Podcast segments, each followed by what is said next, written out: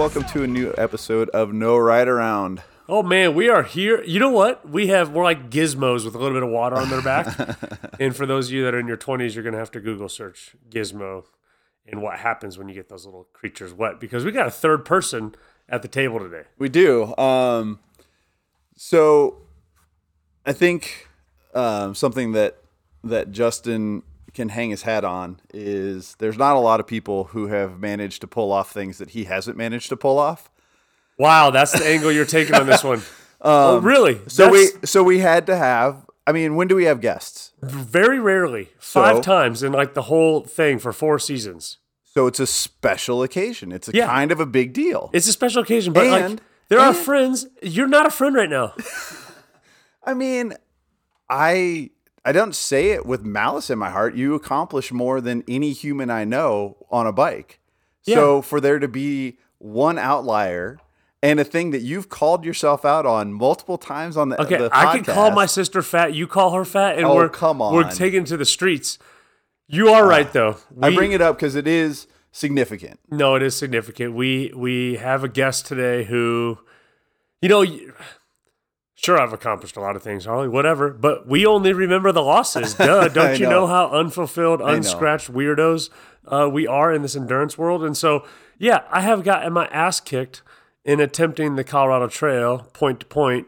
And so today we have sitting at the room with us a guy who who not only accomplished it, but he accomplished it meeting adversity, not unlike the adversity I met, but instead of tucking tail and grabbing a hot dog and hitching a ride on a train, he stayed in it and he finished the route from Denver to Durango on the Colorado Trail during the CTR, the Colorado Trail race this year. So, with that, Who are you? Hey, uh, I'm Russ. Uh, yeah, recently completed the Colorado Trail race. Guess I'm about two and a half weeks removed right now. It was uh, it was a time. Um, Russ, do you uh, who do you race for? Like, what's your affiliation here in the sport? Like, what's uh, a little background for people? Because Justin and I know who you are. We see you at races, and we all kind of exist in the same little world. But there's luckily people all over the country who listen to this and don't know you. Yeah, yeah. Uh, I race for uh, Flow Formulas um, group here in Denver. Uh, they've been a solid group.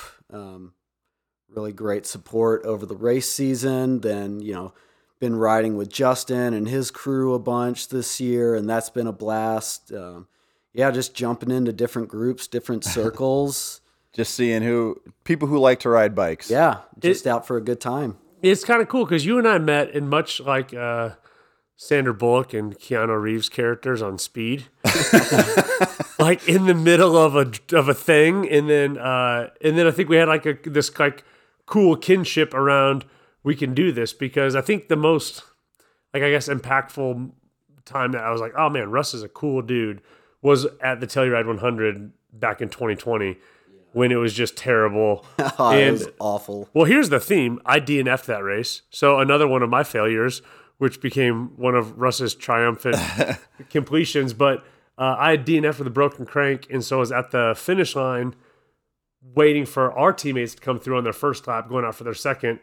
And almost everybody in the race quit uh, after that first lap because it was just, it was monsoon rain, gale force wind, it was freezing cold. Like it, everything about it was terrible. Um, and you came through after your first lap and much like most people got off the bike and was like dude there's no way had your head between your knees like you were you were and i didn't really know you that well you know but from the little i knew you it looked like you were at one of your lows and like low lows and didn't want to get back on the bike and uh we had this cool little moment where we got to chat and kind of acknowledge each other's suck there for a bit.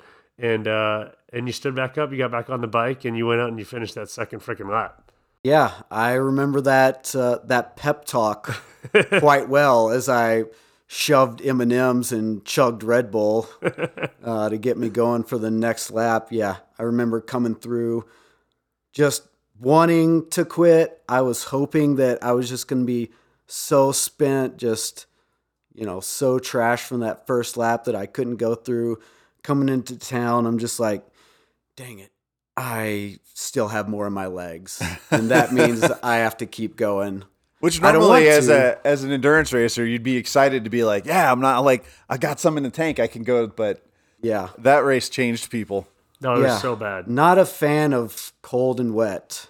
Well, it's a good thing that you just embarked on this long journey Yeah. above tree line. Yeah. through through like variable weather patterns and Mm-hmm. uh but no, that's when I, I was like, man, dude, Russ a tough dude. And you have a background in ski mountaineering and high alpine climbing and climbing and like you you were just telling me out front here that uh, you become a multi-sport athlete once September hits. Yeah. So you kind of do it all.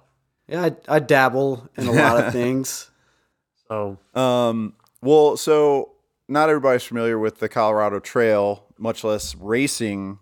Five hundred and well, what are the stats of the the trail, the race? Um, for the bike route, Mm-hmm. uh, it's a little longer than the standard Colorado Trail because you have to do some wilderness detours.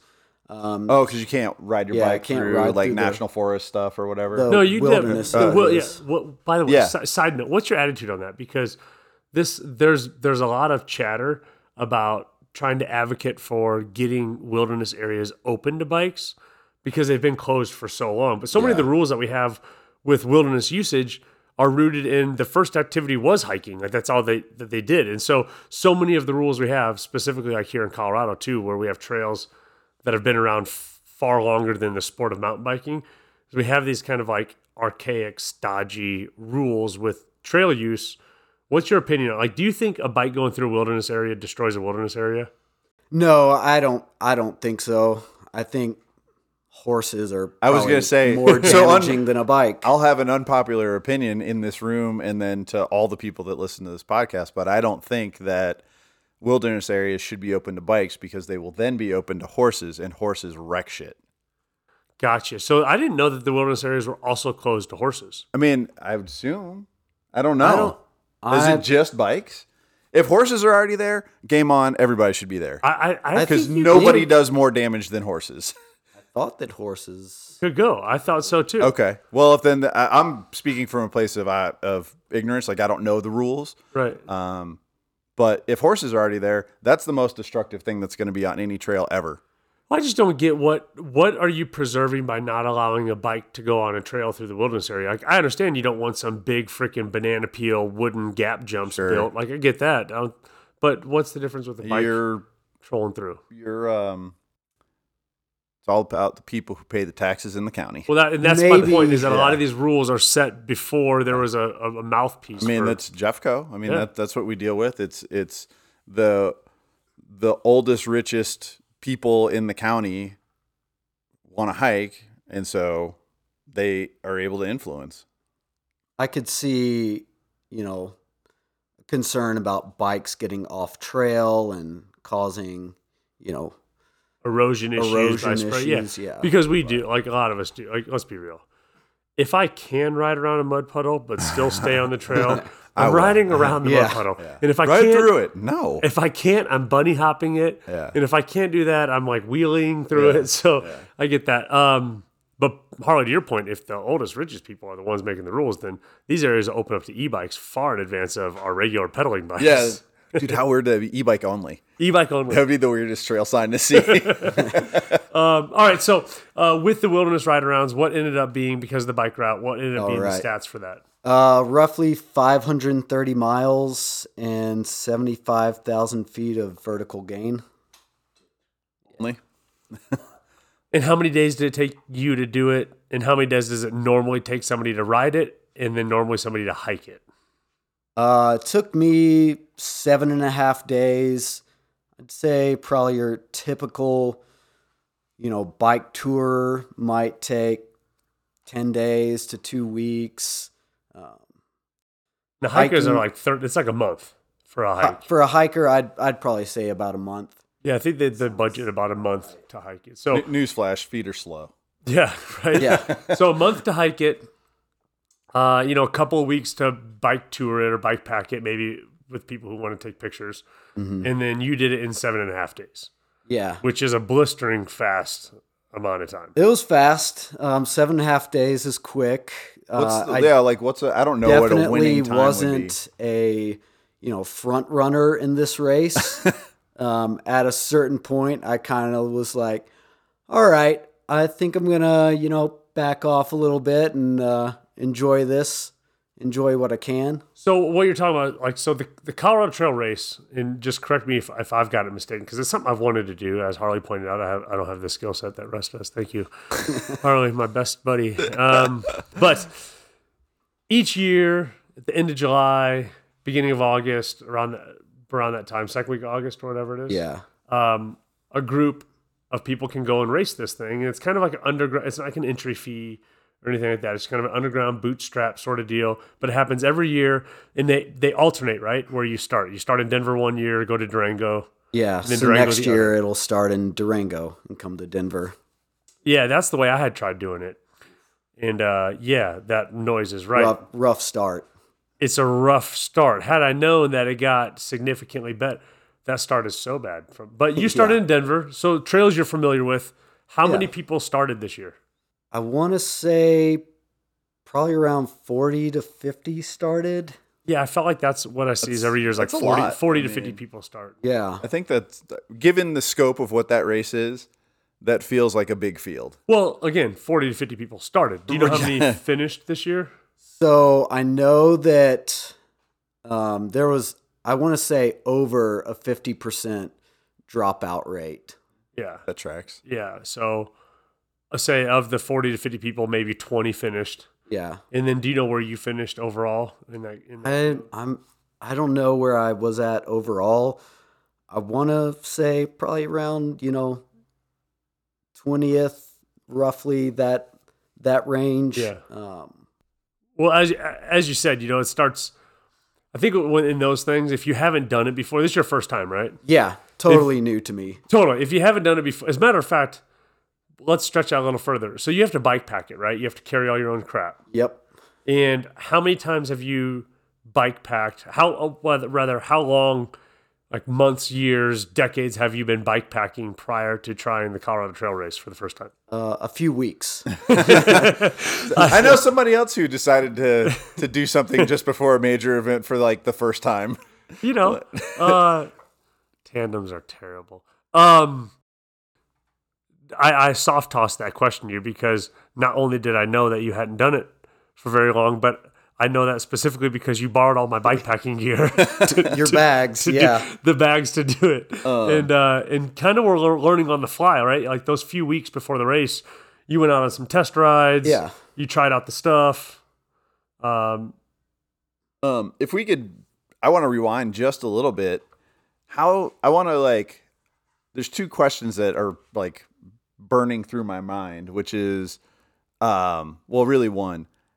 How does how, like what point like where do you get to the point where you're like that's on my race calendar? You know, it's the Colorado Trail. It's been on my mind for, I want to say, three or four years. Like, it's something that I've been thinking about. I've been wanting to specifically do the Colorado Trail race. Okay. Um, and then, yeah, last year, you know, I kind of thought I could do it, you know, thought it would work out logistics wise, time wise. Um, but then it just didn't happen. And then this year I was like, I'm making this happen. I, it's getting done somehow, some way. why? Uh, if you don't want to answer, but that's fine. But why? Why did it not work last year? Uh, just, it just didn't, it felt rushed. Yeah, Probably not something you want to rush. Yeah. you didn't have the you didn't have the exhaustive three weeks of practicing like you had this year. Comprehensive. Yeah. The long- I was just, you know, I was like, uh, this, it just didn't feel like the right time. yeah. You know, some new things in life. Not that that was any different this year, but um, yeah, it just didn't feel right. Felt rushed. And I was kind of like, you know, I think this will be a better thing next year. Cool. Um, go ahead. how long before you were lined up like what was the date of like the decision of okay this is the year it's going to work i can do this what was that window to the day you lined up Well, from the start of the year, it was a plan of mine. sure i, I I like what the day I you were like we're going forward. I need to get bags from Justin. Like, what was that window? Um, probably six weeks to two months. I started. I started at a new job, and in that first week, like a few days at that job, I went to my manager and I was like, "Hey, I've got this like big ticket item that I got to get taken care of this year." And uh, luckily, they were supportive of me doing is that, good, yeah. taking the time off Yeah. to to do it. So very grateful. Well, that speaks that. a lot about you too. You know, you if you're a new hire and you ask for that thing, Yeah. they must they really you should ask for a raise at the same time. Yeah. Like, I got these guys on. I got these guys by the short hairs. These man. guys are on the hook. yeah, like uh, I'm also gonna need a pop. Um, all right, so uh, start date. When did when did this thing start? Started August 14th, 4 a.m. Day after Leadville, four in the morning 4 a.m. in Waterton Canyon. Yep. Does it start at the sign there? Um, yeah, pretty much just right there in that parking lot. Right. Bunch of Right hooting and hollering and all that, or like was it a pretty like take take us there? It's 4 a.m. and you got a bunch of weirdos with your packs bikes loaded down, just ready for it. What was the energy like there? Uh, very chill. Very chill. Everyone's just kind of, you know, relaxed, getting ready. No one's doing, you know, openers to warm up. No one had Got a tra- race for Yeah. a week. Nobody had their trainer outside, their rollers Yeah, outside of the car. So did you? Obviously, people must come to the start with you to drop you off because you're not going to leave your car at Waterton Canyon for a week. Yeah, So you can't even leave it there overnight. I had uh, a friend that was doing the race. He was coming from uh, from Longmont and stopped by and picked me up about three thirty in the yeah, about three in the morning, and we just rode on. the the days preceding the start, were you just loading up on food? Were you just eating your face off? Because Yeah. you're never you're going to be in a calorie deficit for the next however long it takes you to finish. Yeah, I was definitely enjoying myself doing much less physical activity and training than I normally do. Still trying to keep moving, stay active, but yeah, definitely trying to get a calorie surplus. Any like dumpster fire food that you ate um, before it started? Were you like, I'm going to eat this just terrible crap, or no? no, not really. Um, I'm also fortunate with my work in that they provide, you know, a breakfast buffet every day as well as you know free lunches. So I just got. Are they hiring? No, no, he's a li- are you they obvi- are hiring. You're, this a- you're obviously a librarian at the local elementary school. Yeah. Is that what- Is this a job fair? So- also, so I would just get to work early and just I I would always have second breakfast.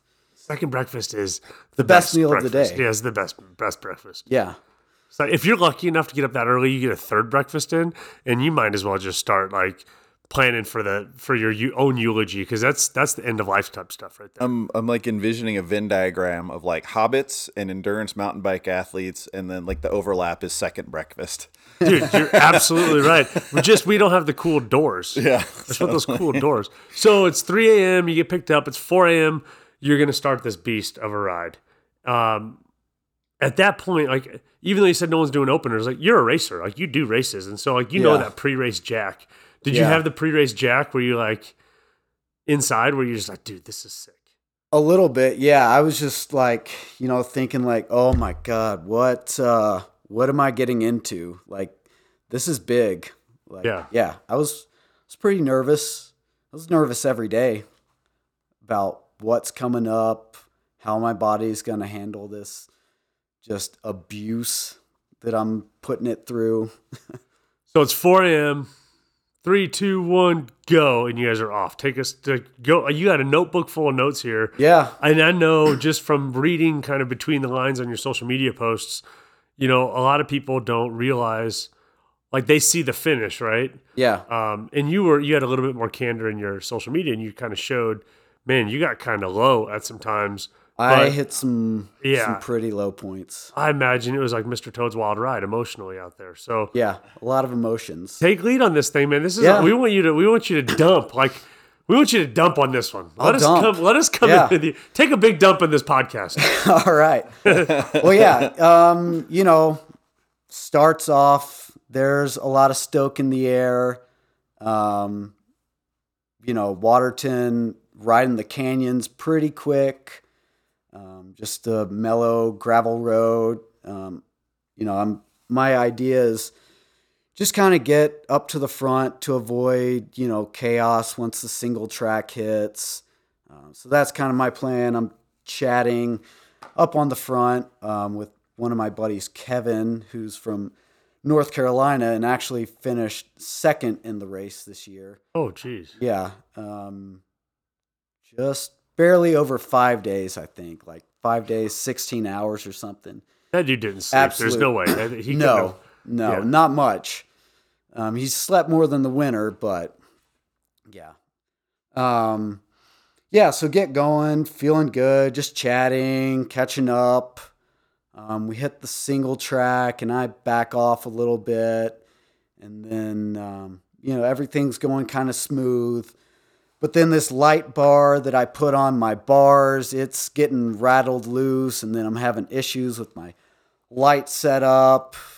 My just whole setup's not quite as dialed and tight as it needs to be. So I'm having some trouble descending in the dark and just doing some bonehead mistakes, fall back a bunch. But then then we get to the Platte, it's light, I'm feeling good and I'm moving quick. Um, move up to some friends and then just kind of yeah, just kind of chill, um, ride as easy as I can, I guess you could say. I've noticed that with like with my bikepacking experiences when it starts, it's it's not really the bike riding that's the hard part. So it's not my legs or my Yeah. it's it's all these other variables. Like you said, bouncing around lights, your bags are all like it's just you don't realize how many straps you have on all your shit until they're like fluttering in your face, or making a ticking noise, or figure out which one's loose or- yeah, totally. And then you add the light factor into it, and so now you can see this thing is like bobbing into your light field, and you start to realize real quickly like there's a ton of crap I have to manage that has nothing Yeah. to do with riding a bike. I've told people, in my opinion, bike packing is a completely different sport than mountain biking. Totally. You feel that? Yeah. Which one do you like better? I'm going to go with mountain biking. I don't identify as a bike pack racer. Um, Because it's it's it's a different thing. totally different. Yeah. I mean, in the last five years, I've literally met one person that was like, "Bike packing is the best way to ride a bike," and they were pretty young and just don't know it. Like they just haven't like the cold hard reality of life hasn't smacked them to where the bike needs to be the release. Right. So they're just like, it's cool if everything's hard all the time. Yeah, yeah, yeah. I uh how far did you get on your first day? So you took us through you already at the Platte and your pa- that's when sun came up. So I mean you had a did you get all the way through Buff Creek? Yeah. Uh, the big day, the first day was on paper the biggest day. It was made it 120 miles, 15,000 vert. Um, but Where'd that's you- actually one of the easiest days. After you get through with Buff Creek, you've got the Lost Creek Wilderness Detour. Isn't that like 70 or 80 miles? It's like 60 miles. It's kind of nice sometimes because it's like, okay, just gravel roads, like just spin, take it easy, eat, drink. Um, you listen to then- podcasts or music? yeah, or- podcasts. No, actually, I don't think I listen to many podcasts. Just downloaded some playlists and yeah, we just listen to music, get some hype going. How did you so you have because I'm sure you have bike lights, you have bike computer, you have a phone playing all this music, you have your, you know, whatever you're using to listen to it with, it's wireless like AfterShokz or something. How did you what was your energy system? Like did you have solar panels and all this or I just carried I carried two external batteries with me. Always tried to keep those as topped off as as I could. Anytime we stopped, you know, we we charge things. like at gas stations Yeah, or gas station. Um, just keep the phone. phone I'm just on imagining like mode. the owner of like gas stations in the middle of nowhere being like, every August our gas bill or our electricity bill just skyrockets. Oh man, the they were making bank off us though. We'd come in. just malnourished, you're buying whatever. Oh, everything. What's the nastiest thing you bought at a gas station? And by nasty, I mean when I stop on a road trip and I'm and I'm hungry, but I'm a mature adult, you know, I'll buy like a piece of beef jerky and some almonds Yeah. in a bubbly water or something. Yeah. But when you're bike pack racing, you're just you can dumpster food it. So what was the grossest thing? And by gross, I mean most unique to your normal routine that you ate out of a gas station. Uh, well, nothing was definitely gross. Everything was very, very tasty. Well, no, I know it's yeah, tasty. out- it's engineered. He's Out like unhealthy, like Unhealthy. Like so when I watch Gummies, Yeah. gummy worms, I mean, things when- like that. when That I've- was when high I've watched octane fuel. all the documentaries of every long bike race, like the one thing that I never eat in my my regular life, but watching people on a screen is almost pornography for me. Are the cherry filled Pies. pastries? The yes, those Like, nasty. that's all I. Yeah. Mm. I, I would like. I won't buy them if I'm going to go through the trouble of eating pie. I'll make a like a buy a pie. I won't eat those, but, but those I little want, packaged yeah, pie, because I so I ate them as a kid. Yeah, Um, and they're like they're like twelve hundred calories in these like goo filled, disgusting like, and that's what I mean Yeah. by dumpster fire Yeah. food. Did you ever eat one of those? thi- Oh, those those. yeah, I definitely had my fair share of gas station pastries, uh, a lot of Pop Tarts, a lot Yeah. of This sour gummy worms and stuff. Yeah. And then would just load my pockets on frozen burritos. Your Nice. teeth, as I sit here, you guys can't see this that are listening. Like your teeth look pretty good. So did you get all veneers when you got back to town? Is that what happened? I brushed my all- teeth a few times. A few times. A few times In seven through and a the half course of days. the week. You know, Yeah. when, when you're living on a bike in the woods, I think the like the the measuring stick of like personal hygiene just shifts slightly. I don't even know if you have to go that far. I was in my bougie ass van yesterday driving back from Park City, and Abby and I stopped uh, in Glenwood for me to get a quick ride. And it wasn't until I got done with the ride and then the subsequent lunch afterwards. So it's about like 1.30. I was like, you know, I need to brush my teeth today. So, so I have I, I fall off that wagon. A, Yeah. a PM brush is okay. Um, so you ate, but you can't get enough calories, right? Like on the course of this whole thing. So you said the first day was the biggest. You did 120 miles and 15,000 feet elevation gain.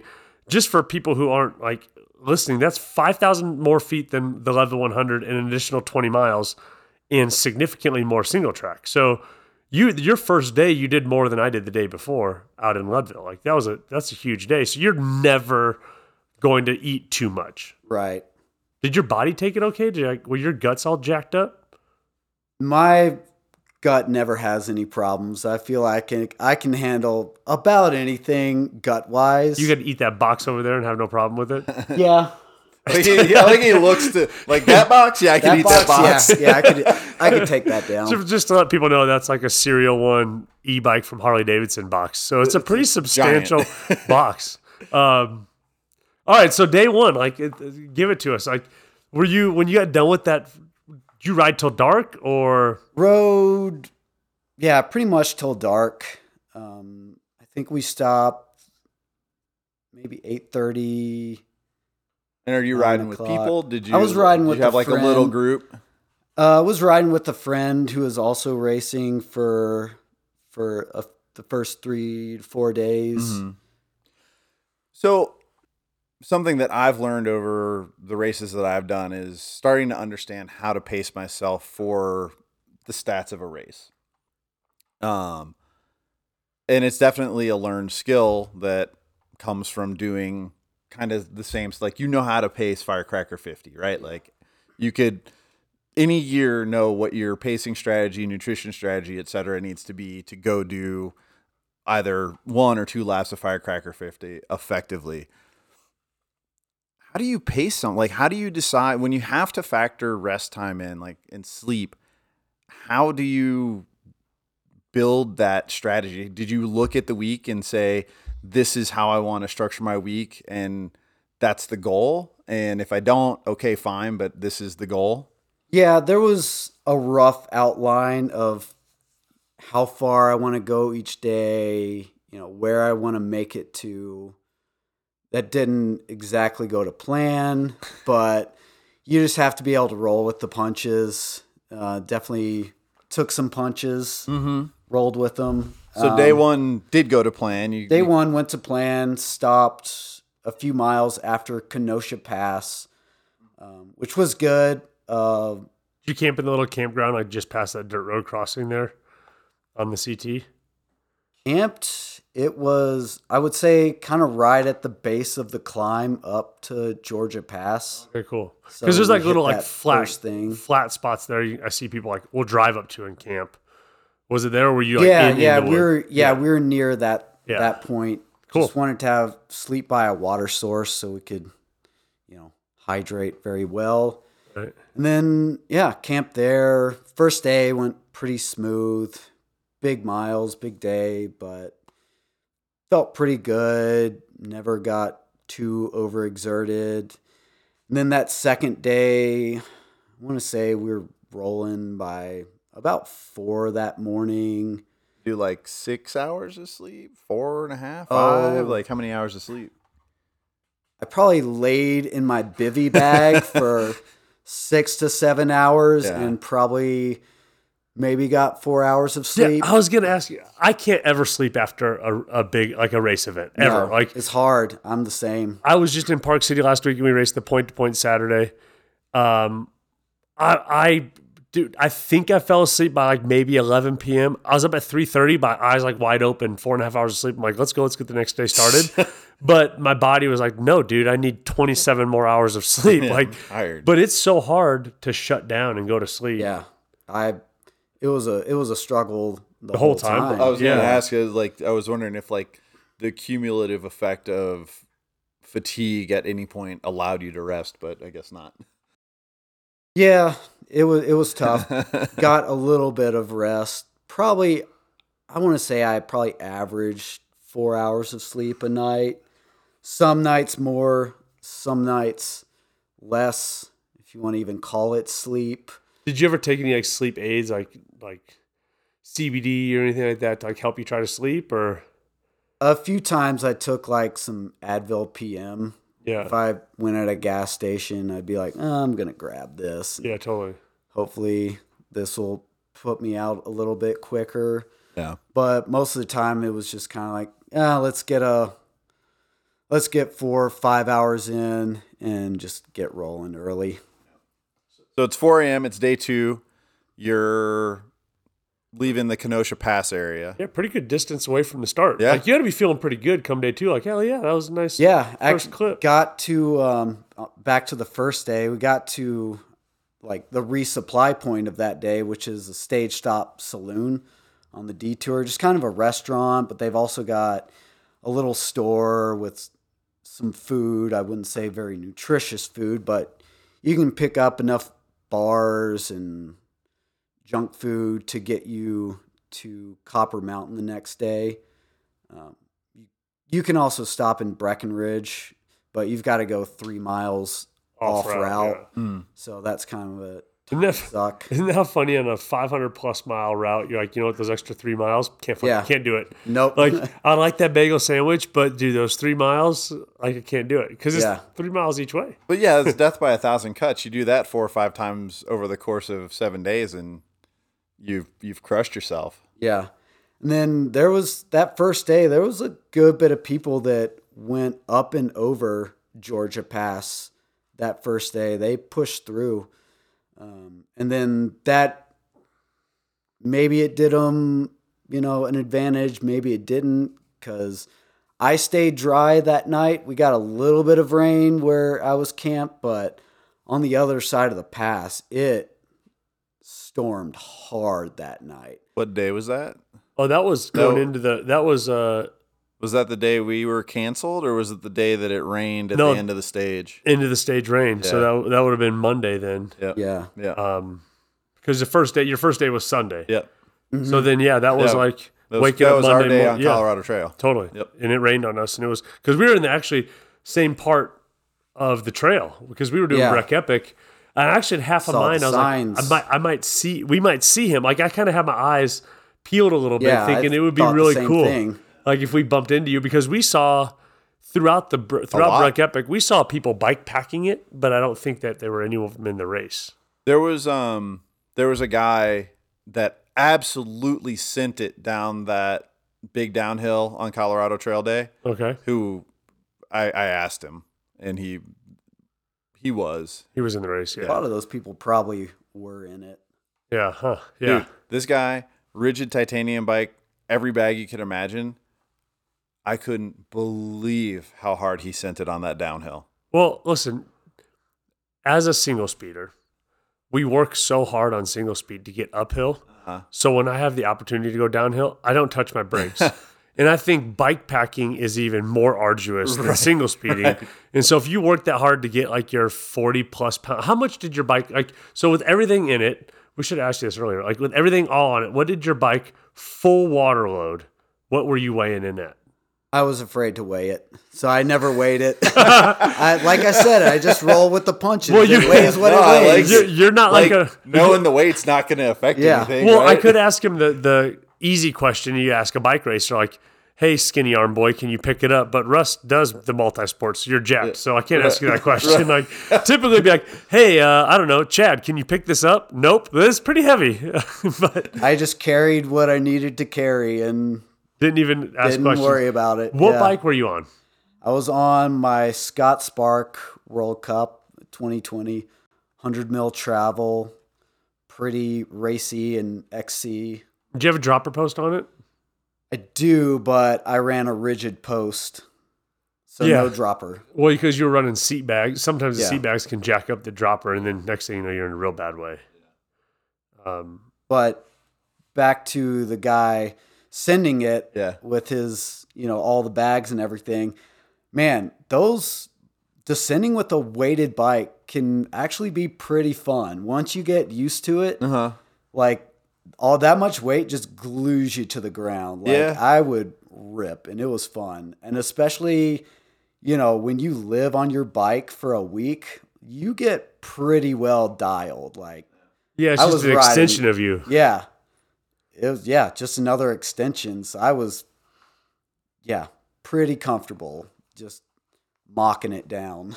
did, did you PR any downhills? That would be interesting because you've ridden a lot of. the There's a good chance I did actually. Yeah.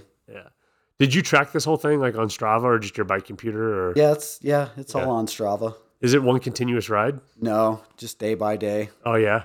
Did you have to question that? Because I remember when I was attempting, thanks Harley, to do this, I brought chargers because I wanted it to be just like one long thing. Um, but you just did it day by day to track it. Yeah. Yeah.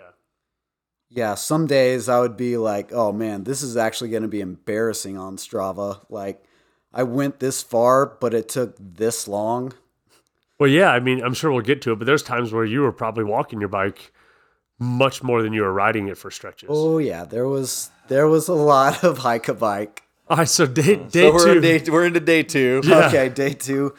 Um, what sections did you like? What standout sections did you ride? So you rode? Did you go up over? You didn't go up over Georgia Pass that day. yeah, no, day, day two. two, You did. started Up and over. Up Okay. and over. I'm on Georgia. I'm on the top of Georgia by want to say I guess if you slept on Kenosha, Yeah. I want to say first part of your around 7 a.m. Like, Yeah. I actually felt pretty good climbing up it. Made made pretty good time. Then descended Georgia, and then everything was just soaked from that storm the night before. Water everywhere. You're just getting drenched from you know hitting all that brush. Yeah. And then yeah, we s- just start up the the big climb uh, coming into after Georgia Pass. Um, that's like I don't know, thousand, two thousand feet, and some fun descending. is that that big climb we did on that Colorado Trail Part day? of the Breck Epic. Yeah, yeah. And then and then because then you just send down into Frisco. Yep. Yeah, Did you resupply in Frisco and grab some grub or just continued on through? just pushed on through. Yeah, had enough calories, um, and then yeah, started to make our way to Copper. Um, had to get over the ten mile range. Dude, that's a hell of a hike Oh to my god, it was. Tell it us was about that because. I I've done that and it is just it's a push the whole way. That's The where Wheeler way. is. It That- was- Yeah. yeah, I was I was on the struggle bus there. Rode, uh, I think it's Gold Hill. Rode that trail pretty well. Maybe overexerted myself a bit, uh, clearing some stuff because just felt good. And, and yeah, being a racer wasn't necessarily an advantage because you know if I'm feeling good and I'm having fun, I want to surge up stuff and rip around, have fun, go fast, but every single effort you do over tempo, even tempo, you pay for it.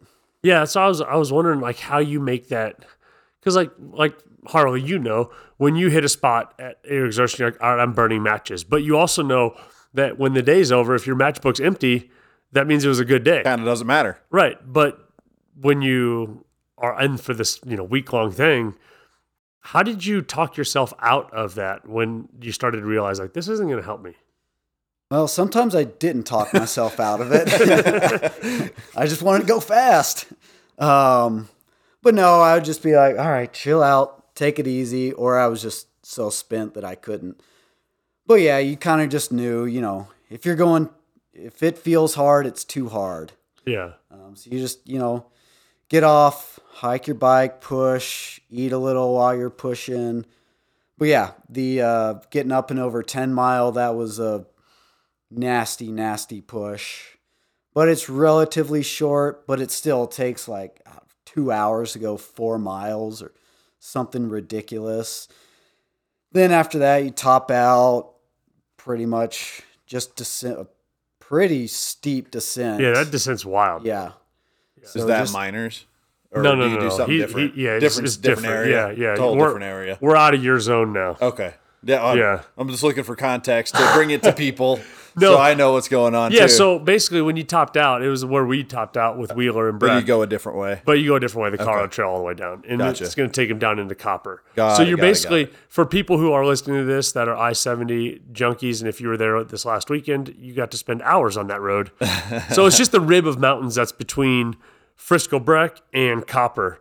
And if you drive through them, you look through, you see the exit for like Officers Gulch and stuff like that, and you look at these mountains, and they are, it's pretty steep and and jagged and tough, and you rip down that hillside. And I've done that descent a few times without the bags, and it's wild. Yeah, it was it was like scary because I'm so weighted and I don't want to blow through my brakes like just with all this weight that's carrying so much inertia going downhill. Like Did you carry extra? Did you like, carry brake? Like Harley would have probably said, "Hey, dude, take this set of brake pads." I it crossed my mind, but luckily they they held. Yeah, but you kind of have. You seem like you took this thing with a pretty renegade attitude, thinking that they're gonna hold. Yeah. You know, Yeah. It'll be fine. Don't Yeah. worry about it. But yeah, Um, descended, got down to Copper, then spent probably uh, an hour at that gas station right before you get to the Copper Mountain Resort. no, we all know it's the most overpriced gas station. Oh, So Hey, bad. dude, did you stop Terrible. there for Leadville? I stopped there to get gas on the way to Leadville. Five eighty a gallon. Dude, it was unbelievable. Um, I did the same thing. yeah, and then if you want a nine dollar Americano that tastes like water, that's the spot. Yeah. well, yeah. I think I spent about fifty dollars on gas station food between I don't know four or five burritos, a bunch of cookies, drinks. So- So is this like All the- eating in that moment, but also like re-upping some yeah, eating, stuff? eating, resupplying. Uh, we, I wanted to get to Leadville or Tennessee Pass that night. Um, so after you know an hour or so of collecting and resupplying, got moving, um, making our way up up Copper. Um, with you know trying to get up and over Searle and Kokomo that evening. But then that did not go as planned. Um, we were, I was worried that, you know, weather was going to hit, getting up and over 10 mile. It held out for us, but then shortly after Copper, the rain started, and you know, it was a light rain, no big deal. You know, morale's still high. It's like, yeah, we'll, we'll get to we'll get to Tennessee Pass, have a chill night, get some sleep you know, if it's raining, no big deal. I'll sleep in the pit toilet. Stay warm and dry in that. When it starts raining, did you like immediately stop and put on your your rain gear, or because like when you're out for a day ride, right? If Harley and I are out just riding for the day and it starts to sprinkle a little bit, you're like, nah, it's not that big of a deal yet, and you always make the mistake of putting the rain gear on after you're soaked. But when you're in your position, like, did you stop right away and be like, "Do we got to gear up?" Yeah, once it once it turns into a steady rain and you know it's not gonna stop, it's like, all right, better better put some rain gear on. So yeah, put some rain gear on, kept moving. I was pretty optimistic. I was like, you know, whatever. It's it's just an evening storm. Like this is all gonna clear. It's gonna be gorgeous on the passes. It's gonna be a nice night. Tennessee Pass, get some sleep. But um, yeah, the weather had different plans. Continued it to just decline. Continued raining, a lot of thunder, a lot of lightning, heavy rain. Um, so actually, just you know, stopped stopped riding about seven that night, and that was the shortest day. Uh, only only ten hours of riding that day. Um, Dude, it's so soft. What would you cover? would you cover mileage and vert wise, roughly? oh god, I think that day was Probably like- a lot of vert. Probably not much mileage. Yeah, that day was like 45, 50 miles. Maybe I maybe I don't think it was even 10,000 feet of vert, maybe 8. Just hard fought miles. Something- just yeah, everything. just- everything's just a fight. Oh, Um, brutal fight. And you know, then- ref, referencing your, you said you had like a, a, a rough outline of a plan of day by day. Um, thinking about lightning and weather uh, and all that. Uh, did you, when you were making your outline, did you factor what elevation you wanted to try to sleep at? Like, were you specifically trying to avoid sleeping high so that it wouldn't be freezing cold or Yeah. anything like that? Um, that wasn't too much of a factor, Okay. but just kind of had like a location in mind to get to. Mm-hmm. uh, and none of those were at a super high altitude. But yeah, um, that second night, just hunkered down, bivvied down pretty early. Um, just hoping that the rain would stop and then we just get an early start. So that next day, it was it was it was kind of weird. Like up at one a.m., moving by 1.30 a.m. Then we're on these, you know, on Searle Pass at like 3 a.m. And, you know, it's still raining some, but it's light, but, you know, light rain, but everything is soaked. You know, there's so much, so many willows up there that you touch them and it just empties on you. Um, but yeah, It has got to be freaky because that's it was like freaky. Searle Pass in Kokomo. Surreal. The, the the Dirty Copper Triangle ride has that on there, and that's one of my favorite rides in the state. That connector piece, you're pretty remote because it it's a haul. Like tourists will stop hiking at Searle Pass, and no one really hikes up Kokomo too much from Camp Hale. So you're you could you're like on the moon out there. Yeah. Yeah, it was Did it like freak you out being out there like at three in the morning? it dark. was weird. It was weird. And then yeah, You know, there's monsters out there. I believe it. There are monsters out there that wa- will kill you. I, I wanted one to come and kill me. I was like, take me out. But yeah, then descended Kokomo in the dark. Terrifying. Terrifying, but at the same time, it was like, well, we're dropping a lot of elevation. At least it'll get warmer and hopefully Yeah. stop raining. Let's Did you start seeing like 10th Mountain Division troops like storming up the hill towards you? Like, were you like as you came into Camp Hale? Were you, No. Was your mind in like a weird place where you're like hallucinating? No, I was. Once I was off of that, like spirits were pretty high.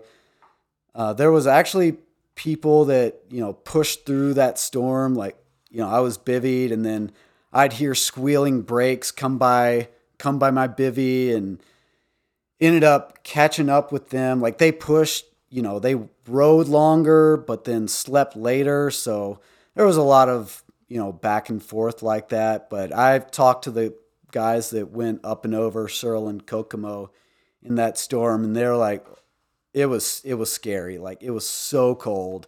It was snowing. Like had Lightning no was control. a factor, probably a little bit. Maybe No? a little bit, but not too bad. But you know, that one thing I was not comfortable going up and over Searle and Kokomo in that rain because I knew how cold it was going to get, and I knew that that was just downright dangerous for me to get into a hypothermic state. Is that Mm. that type of like banter unspoken as you pass these riders? Like, okay, you bivvied, they squeal by you at night, they push on, which uh, they're doing something you've decided is not a good idea.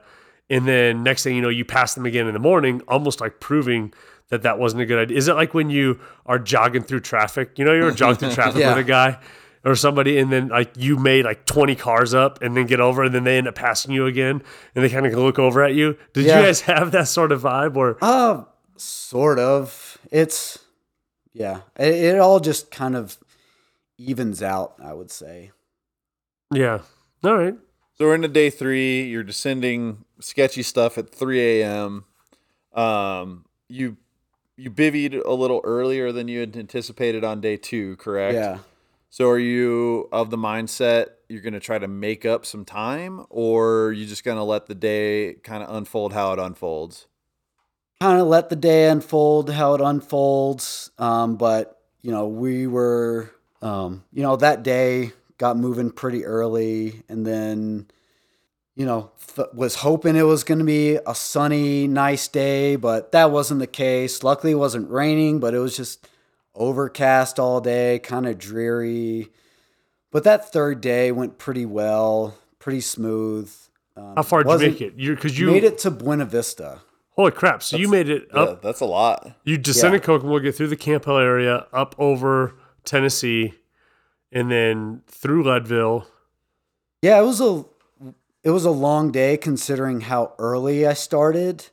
Um, but it was funny, like those when you start at like you know two in the morning or so, it's almost like those pre dawn miles don't even count.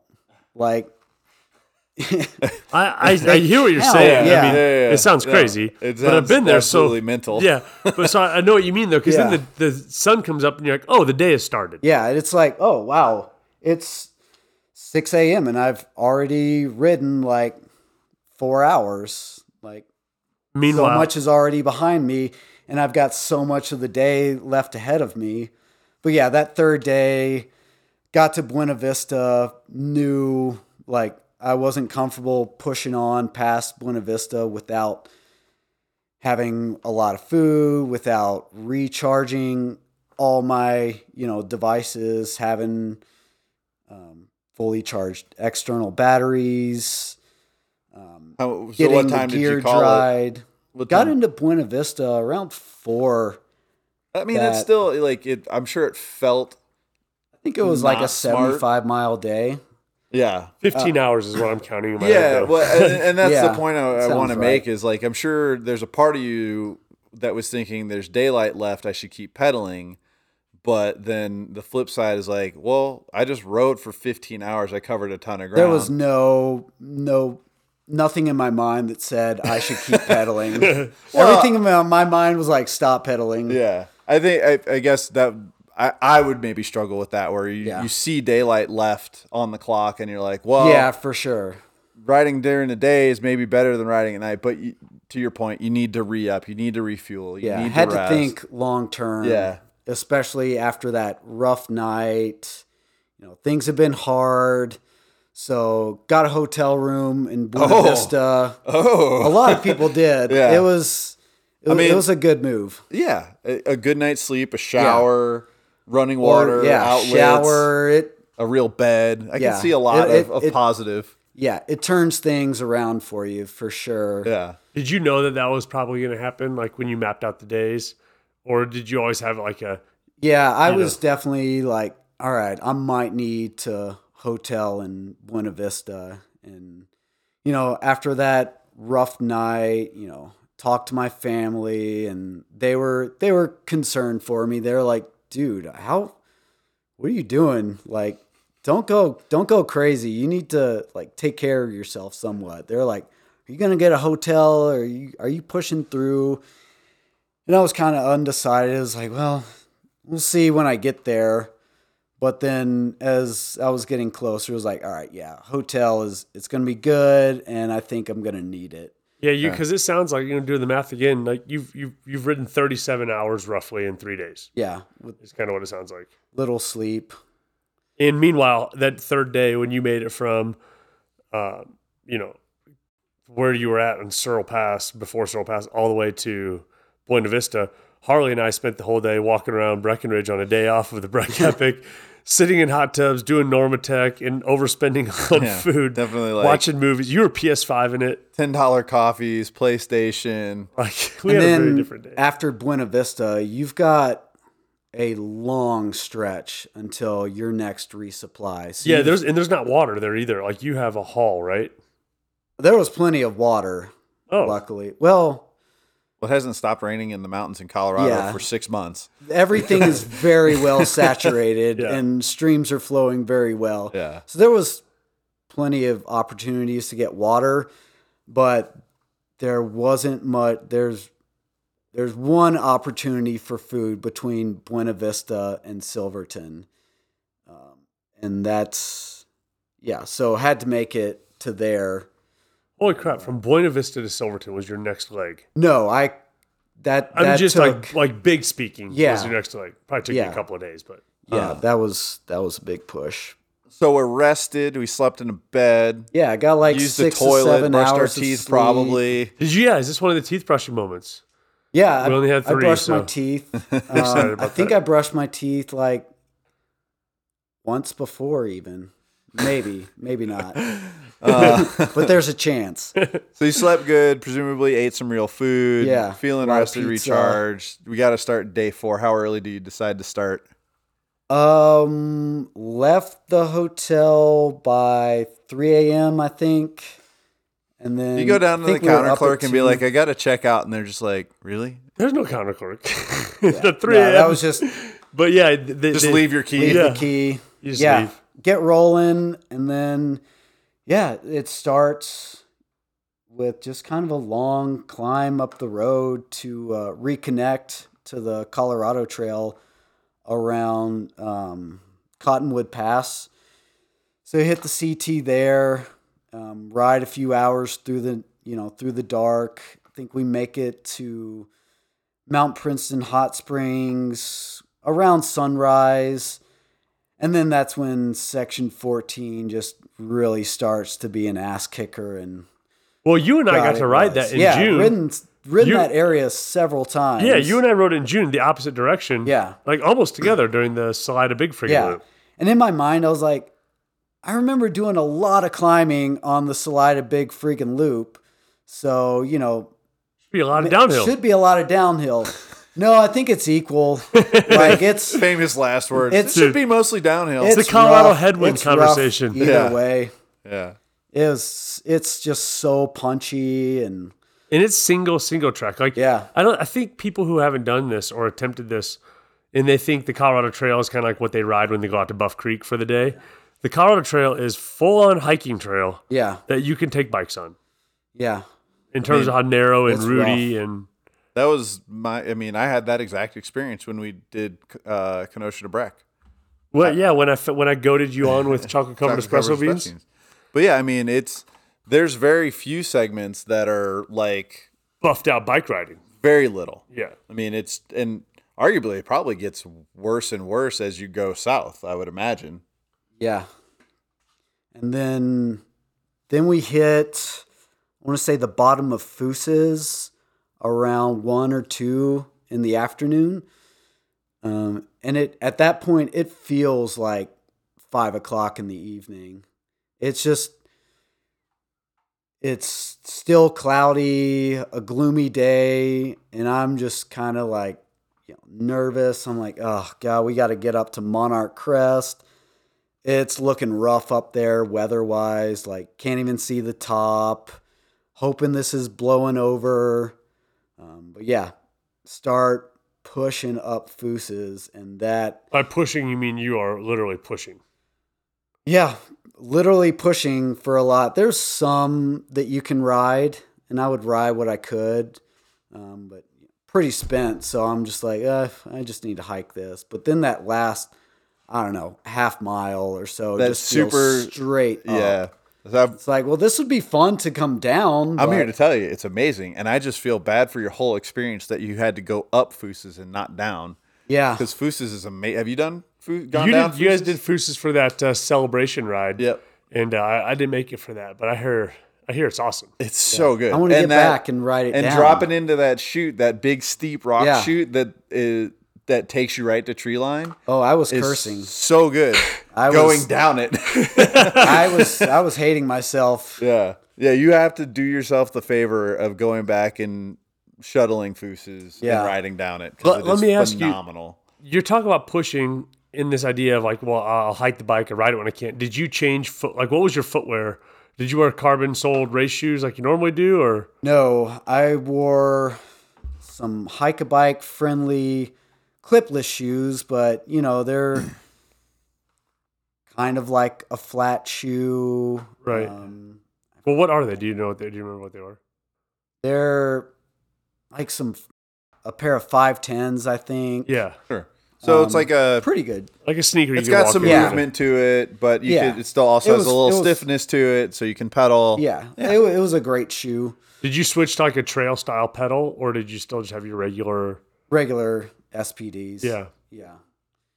Yeah. The I don't know if you know clipless would even be faster than flats. yeah. Those people that beat me riding flats. They were strong guys though. Yeah. But yeah. um, yeah, then got up. Yeah, so how Topped was the out. weather up at the top when you got there? It sucked. It was uh it was cold. It Yeah. was nearly whiteout conditions. Was it snowing It's or just about snowing? just about like there might have been a little bit of freezing rain. It was it was get up there, put on every layer that I had. And then Get moving. Get the F down. Yeah. And then you know, you still got some up once you get there. And then yeah, eventually the weather kind of moves out, but it soaks everything. There's so much mud. If there's one theme of the CT this year, it was mud. Yeah. Mud and rain. Like, was the mud? Did, I mean, was it just debilitating? A clogged drivetrains, block wheels didn't into the. mess up my drivetrain too bad. Um, you know, you get, you know, you hit that section that's a mile or two before you, you know, drop in for silver if you've done that. Right. And there was a lot of mud up there, and it was thick, but you just go around it if you can. But after that, I guess you hit like, you know, the Marshall Pass area, um, working your way to Sargents Mesa, and that was just that's when the wheels started coming off. Like it was just so rough, Yeah. so muddy. Are you alone at this point, or is your buddy still with you?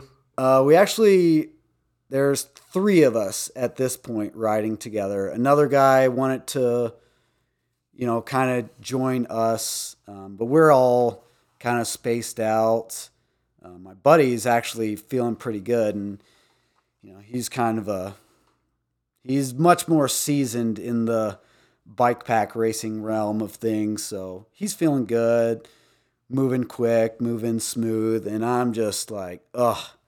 I'm I'm starting to hit my low.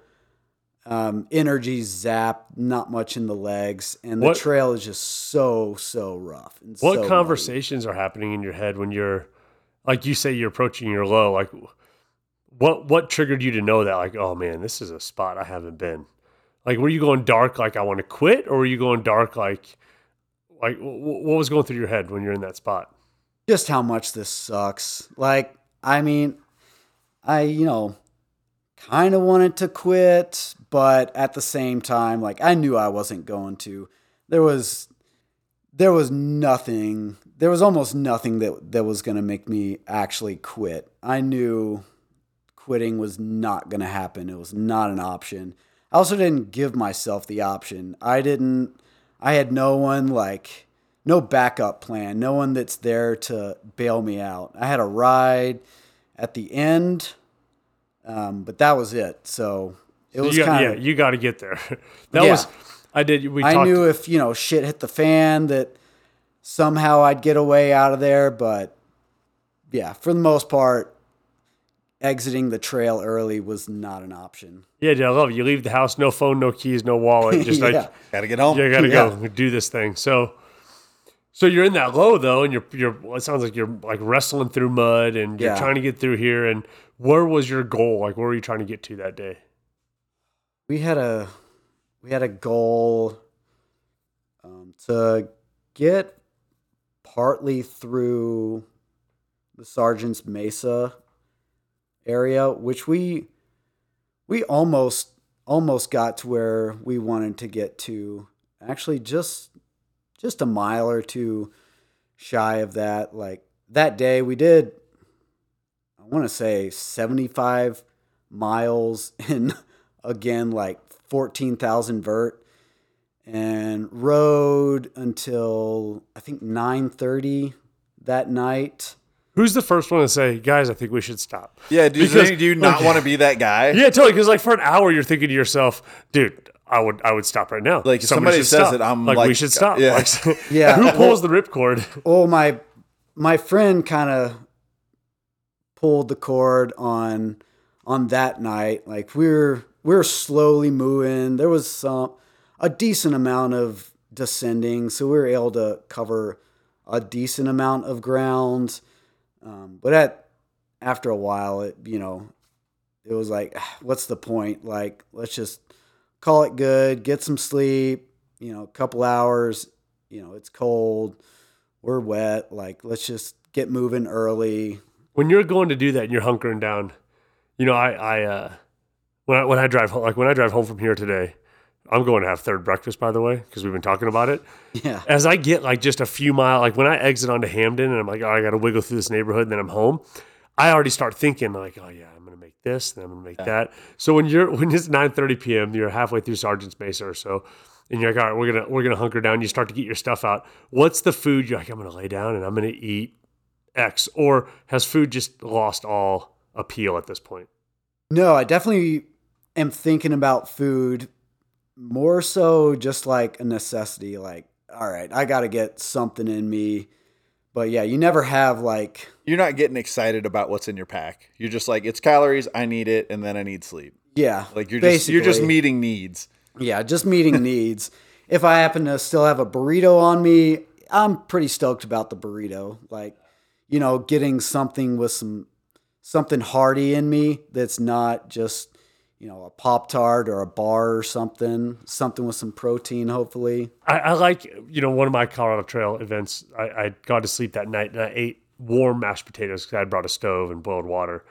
And I, but I woke up in the morning and I, and I ate the remainder of the bowl that I couldn't finish as cold mashed potatoes for breakfast. Yeah, see? And you get that face I'll right take there. it. Yeah.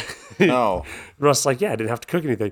Were there any, like, did you have any eating moments that telling the story back to like a civilian would be like, oh my God, I can't believe you did that? Uh, like, yeah, frozen burritos that have just thawed in your pocket. that I'm just leaving outside overnight because it's uh, probably cold enough to like, you know, refrigerate this. But I was like, yeah. And these, mind you, are these are gas station burritos.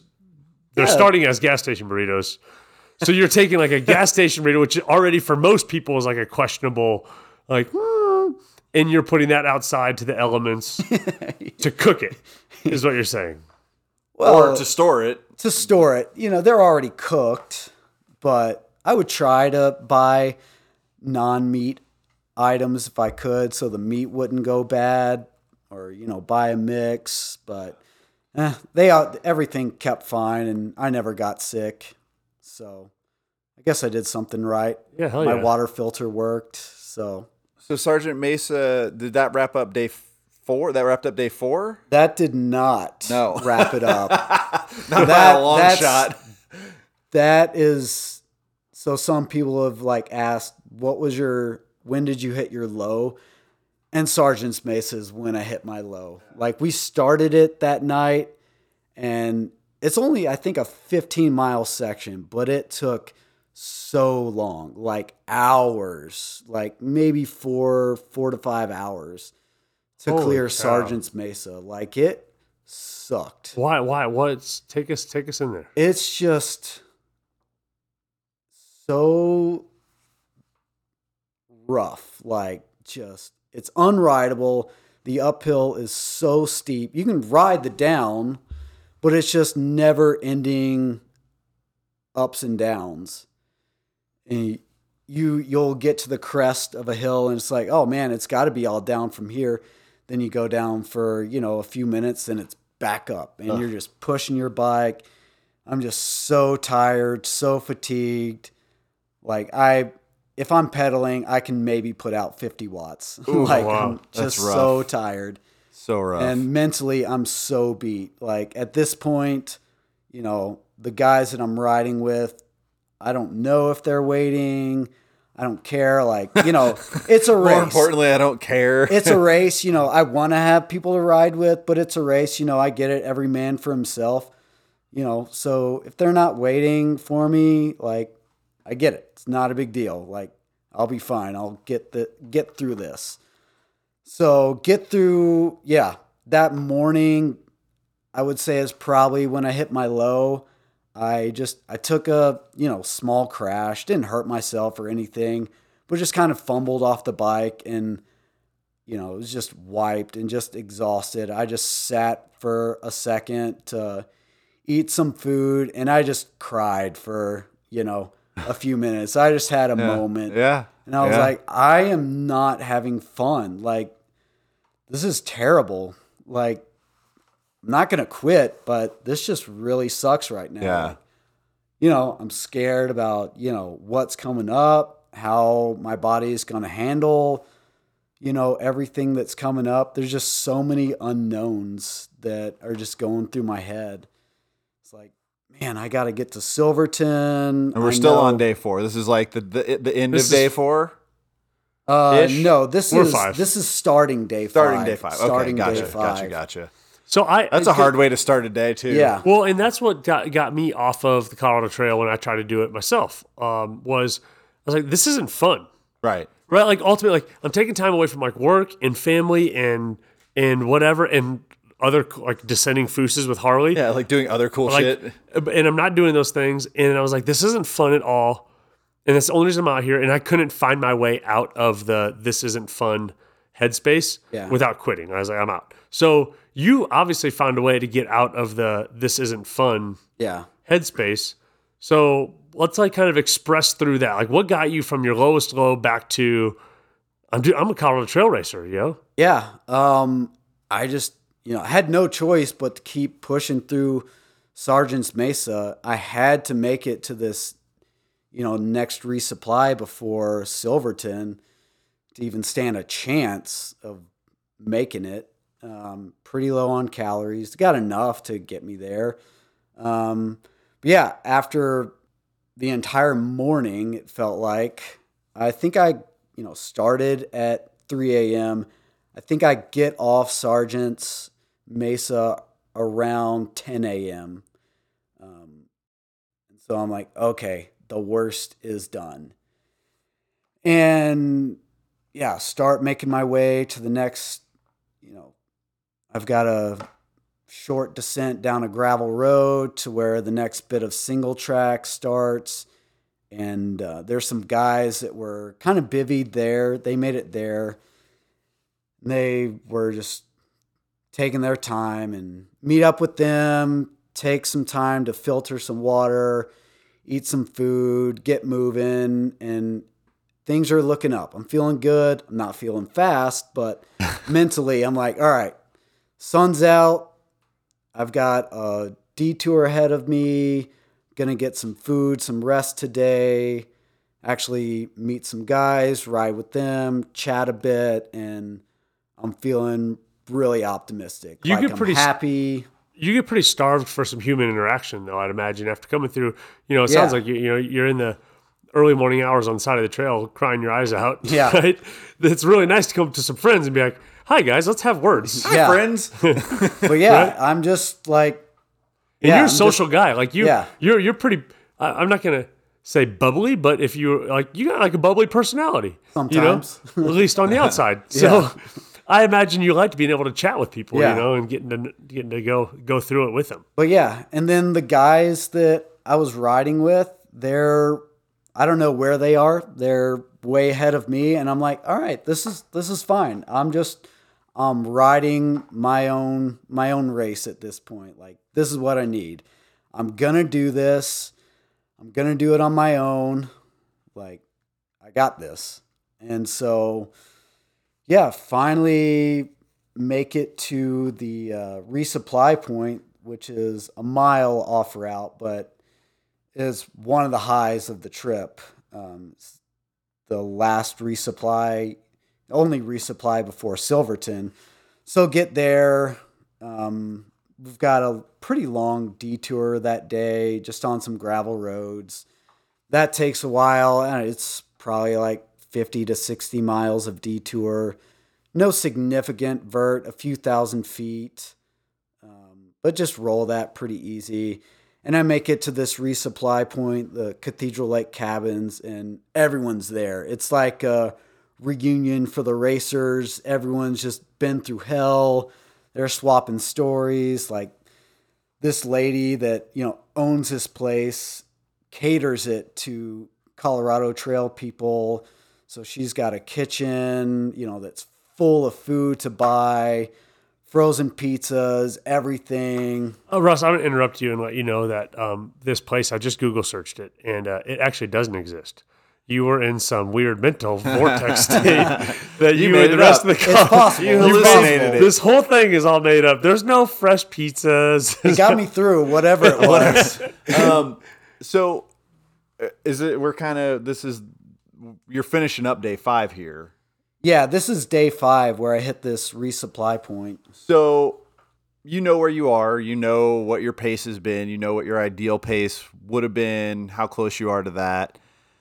Are we like at the light at the end of the tunnel? Like, Getting there. I mean, is starting to see terrain there's a glimmer of hope. is terrain wise? Is it stay hard? Does it start to ease up a little bit as we get? Um, it gets.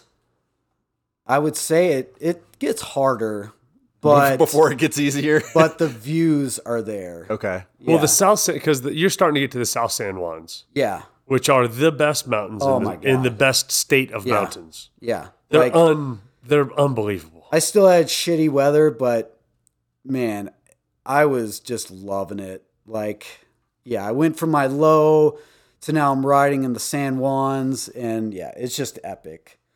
But yeah, back to that resupply. You know, I I get there, roll in, lots of people there, so that's a good morale boost. You know, I eat a ton, get a shower, um, resupply on everything.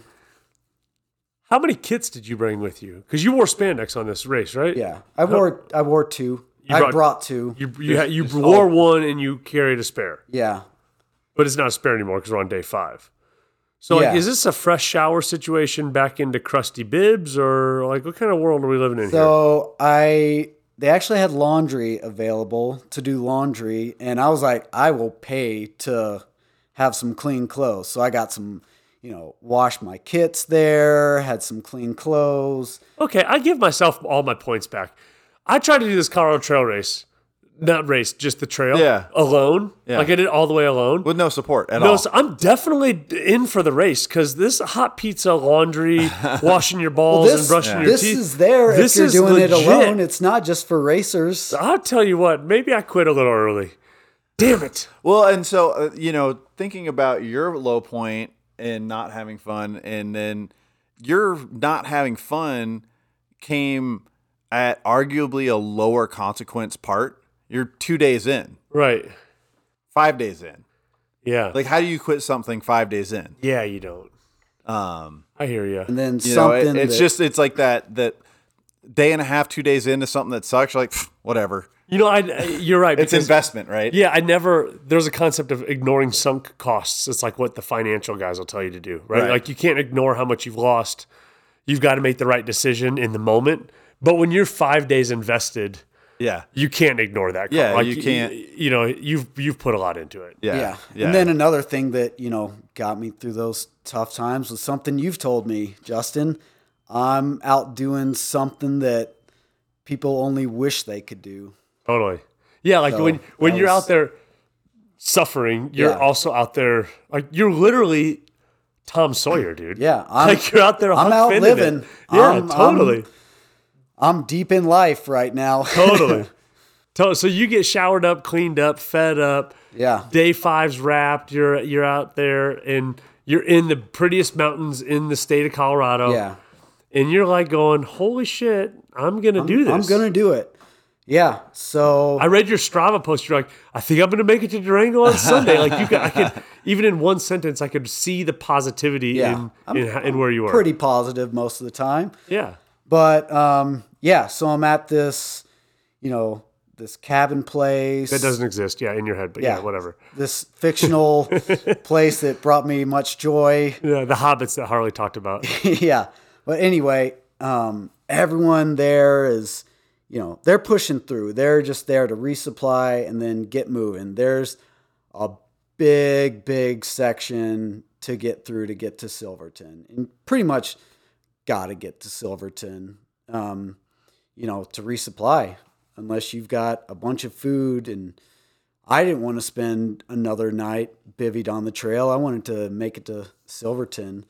So instead of, you know, pushing through, you know, early on like a lot of people did, I was like, I need a little more time to rest. So I got everything squared away for the next day. I, rent out like, you know, half a night in this lady's camper that is part of this, you know, cabin place for like 20 bucks so that I can just get a little nap. So I just, you know, get like a two, three hour nap. I'm up at 10 p.m. to push for my day six, you could say, but I'm still Really on, on that- day five? Still on day five. Um, and then, yeah, got um, good bit of road to get through on this detour and then up to Spring Creek Pass. And then, yeah, that's when that's when it starts to get real again. And you know, we're talking about weather that day, and I know that weather is going to be a factor that day. I'm hoping that it's not, but I'm hoping it's just like an hour or so of, you know, a storm. But I'm hoping to get to Silverton, but I'm stocked up and prepared not to in case you know shit hits the fan and I've got to bivvy up. But you know, I start pushing for Silverton at 11 p.m. that same day after probably just a two hour nap and make a cup of coffee. basically not I a go. break. Yeah, short break. But I get moving, feeling good, um, moving well on the road, and then get to reconnect with the CT again. And then I'm just, I wouldn't say dead, but fatigue hits. I'm moving slow, but I'm moving forward.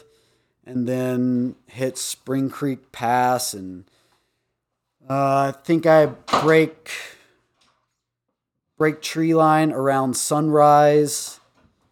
And uh, yeah, the high point of the CT shortly after that. And I'm I'm struggling with altitude, and I've spent a lot of time at altitude training, but I'm just so you know exhausted that I'm coughing, I'm hacking. and mm-hmm. you know, we're riding at minimum of twelve thousand feet for the bulk of that day. You know, with the high point being nearly like thirteen five.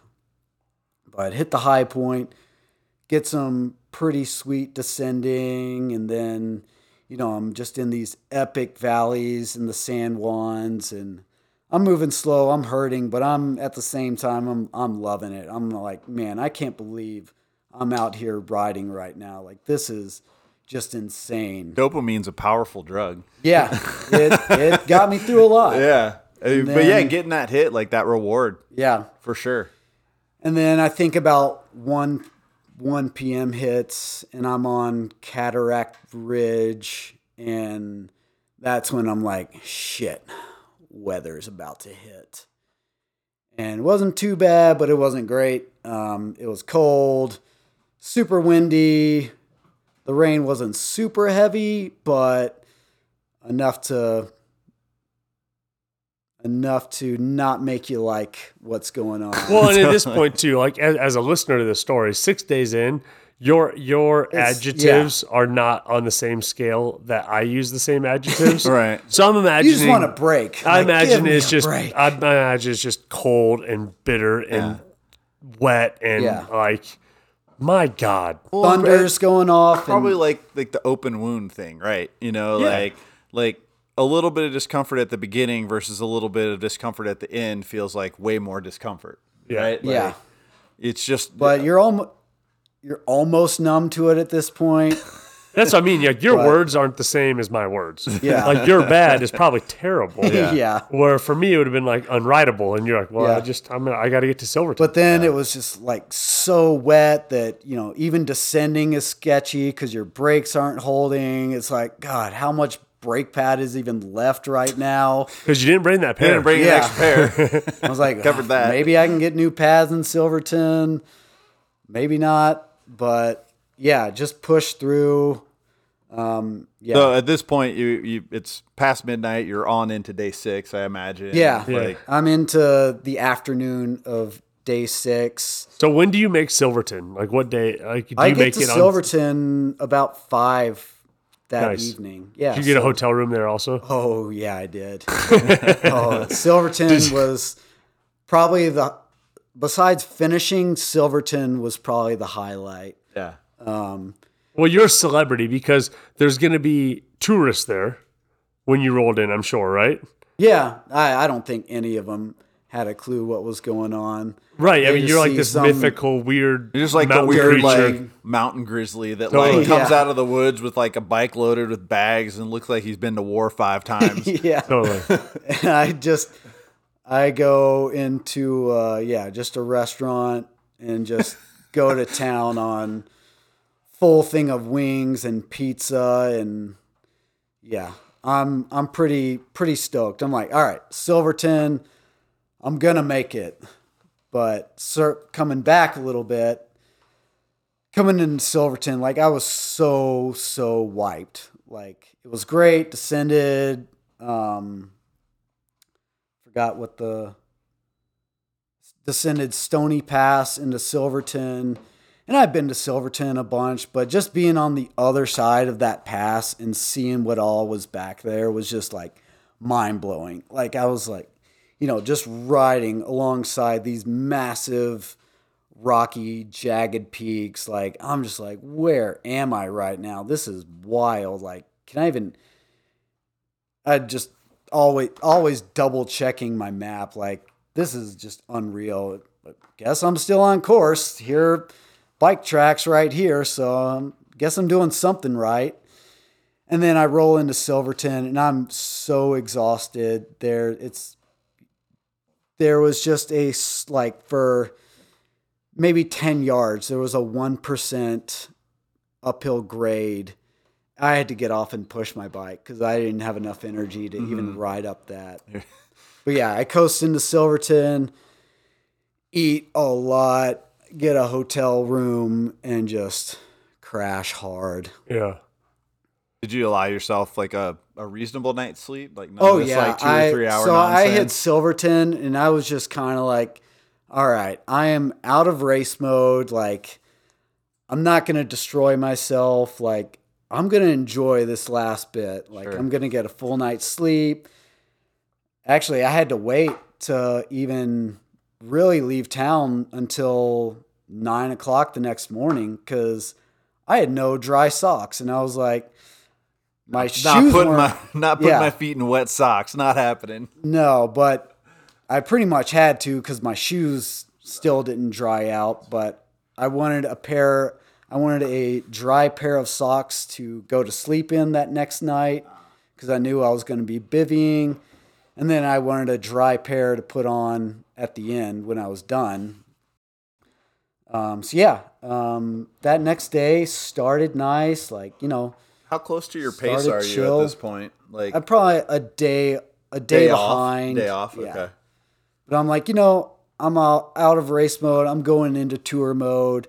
I've got some of the best stuff coming up. I'm going to enjoy myself. I'm at Coffee Bear, just getting some coffee, waiting for uh, Cripple Creek to open up so I can buy some dry socks and um, run into some people. And uh, I um, meet this girl, Lauren Brownlee, and uh, she had been in the race and then kind of scratched out um, after getting a bad mechanical. So she was just kind of touring different sections. Started chatting with her and her friend, and ended up just riding with them that day. So that was fun, um, having some people to ride with. And then actually, she has won the uh, Continental Divide race. Oh, wow. Yeah. That's a big deal. That's a big one. Yeah. But wait, so you meet up with a girl who had a mechanical issue, and now you start touring. But if I read all your posts correctly, she might have rubbed a mechanical bug off on you. There's a chance. Never, never thought thought of it that way, but yeah, Um, You got the mechanical juju from her, yeah. I had a major mechanical. and that's on this coming day. Like you, you started Yeah, riding. that's on this this day seven now. You got her bug. Yeah, That's why you six feet, dude. You got to keep everyone with anything uh, in No this matter post COVID, no matter yeah. what it is. Yeah. Hey man, six feet away. I just got audited by the IRS. Six Yeah. feet away. I got a flat tire in my car. From now six on, feet away. six feet. Yeah, everyone's 6 I'm feet. social distancing from any bad juju you may Totally. have. But yeah, um, having some fun, enjoying having some company, um, and um, yeah, start riding. I'm moving slow, like hitting like twelve thousand feet up these passes. I'm dead, but enjoying some company. The views are stellar. I'm pretty stoked on finishing. I know I'm going to. Uh, but then, you know, a few hours later, once again, the rain starts, um, off and on, light and heavy, but start descending. Things are going good. I'm having fun. But then, yeah, I hit a not an overly tech session section, but hit a rough section that's just got a bunch of rocks buried in deep mud, and the trail decides it wants to eat my derailleur. And so, and you sheared it all the way off, right? yeah, You sheared the I- clean off. Like yeah, there's no off. you couldn't like fix it. There's no there's no MacGyver on this one. The thing is gone. Yeah. Um, I go OTB into the mud. I'm frustrated because I'm like, oh man, I'm in the freaking mud. Like, that was a dumb fall. And then I look back and my derailleur is just sitting in my spokes. And I'm just, my worst nightmare has just happened. I'm like, oh my God, I'm 60, 60 miles from the finish and I have no derailleur. Um, you know, I had a hanger and I was like, all right, maybe I can get it on the hanger, but I'm doing all this in the rain and the cable, like it's just hanging on to the cable by a few threads. So I'm like, "Ah, there's, there's no point. point, and um, end up just taking the derailleur off and then try to rig the bike up single speed so I can pedal. But that's not working. It's either too tight to where it's just going to snap or it's too loose and it's just jumping and falling off. So I'm like, you know what? As long as I can push this bike and coast it, that's all I care about. I just have to be able to move. So you did the last 60 miles pushing up hills and flats and then coasting your descents. Yeah. I was uh, there was even then I like I when it happened I was scared. Like I was like am I going to have to like just push my bike through the night to make this happen? How long is this going to take? I'm trying to do the math in my head. Um but yeah. That's a that's a, lot of- level of stick to itiveness that uh, I think a lot of people probably lack. Well, it either speaks for my character or my lack of mechanical skills. no, I I mean I don't know you very well, but I think it speaks to your character as, as a bike racer. Like you already said, the decision was made that you're finishing. Yeah. Right. So that that decision is made. Yeah. So And I'm like, you know, whatever happens between inside- that decision and the finish of the race, Yeah. kind of doesn't matter. I'm like, you know, if I don't finish until 10 o'clock the next day, like that's fine. Whatever. Whatever it takes to to finish. Impressive. Yeah. But you know, I'm like, all right, I think I have enough calories. Yeah, I gonna do what I have to do to finish. And Hobby horsed his bike. and Well, I'll tell you, I, I've, I've ridden that time, area, and that- surprisingly. That's not like that's not like coasting home on the bike path. Right. Like it is the that is arguably the rockiest, chunkiest part of the entire CT. Wow. Yeah, but That that Silverton to Durango section. Yeah, but that you know that mechanical happens, and then at least I've got you know some people with me. Yeah, So they gave you the bad the, the, the mechanical juju people. Yeah. So that's at least giving me some some comfort that I've got some people with me. We push through for a few more hours. You know, I just start hiking, and then I just make up as much time as I can descending, and then we're pushing through past dark. And we bivy because things get start to get sketchy. Like we're doing these rough descents with tons of mud, more mud, just slip sliding down the mountain. Um, it's still raining, and then we get to kind of a sheltered area where there's some good tree cover, and I'm. It's nine thirty. I'm like, all right, I'm gonna we're gonna bivy. You know, the people that I'm with, they're on a you know chill pace. They're gonna get up, you know, daylight, and I'm like, all right, I'm I gotta be pushing by 3 a.m. at the latest. So that last day, I'm up at 3 a.m. and I just load everything up on the bike in the dark. And you're hustling for the finish line. it- This I'm is it. Uh, it stopped raining that night, so that was nice. Um, then I've got some some sun, and I'm I'm just pushing. Like I'm flooded with you know adrenaline. Are you jogging the bike ever, or are you just like not still jogging, just but I'm your? I'm hyped up on as much sugar and caffeine as I can get in me, and I'm I'm pushing hard. I'm like, this is getting done. And so I, um, because I had started there and I, and I've ridden there. The end of the trail, it's it's not there's not a ticker tape parade at the end of the trail. I mean, it's it's a trailhead much like the start of the trail. Yeah. Waterton can't like there's a big sign. This is the trail. Now it's single track to there. Yeah. But you kind of exit in almost like a borderline neighborhood like area Yeah, in Durango.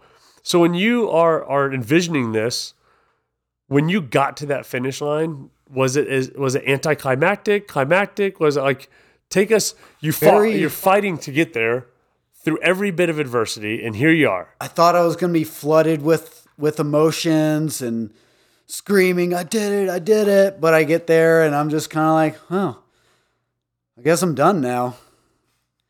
And uh, I'm like, well, I'm glad that was done. Glad that's done.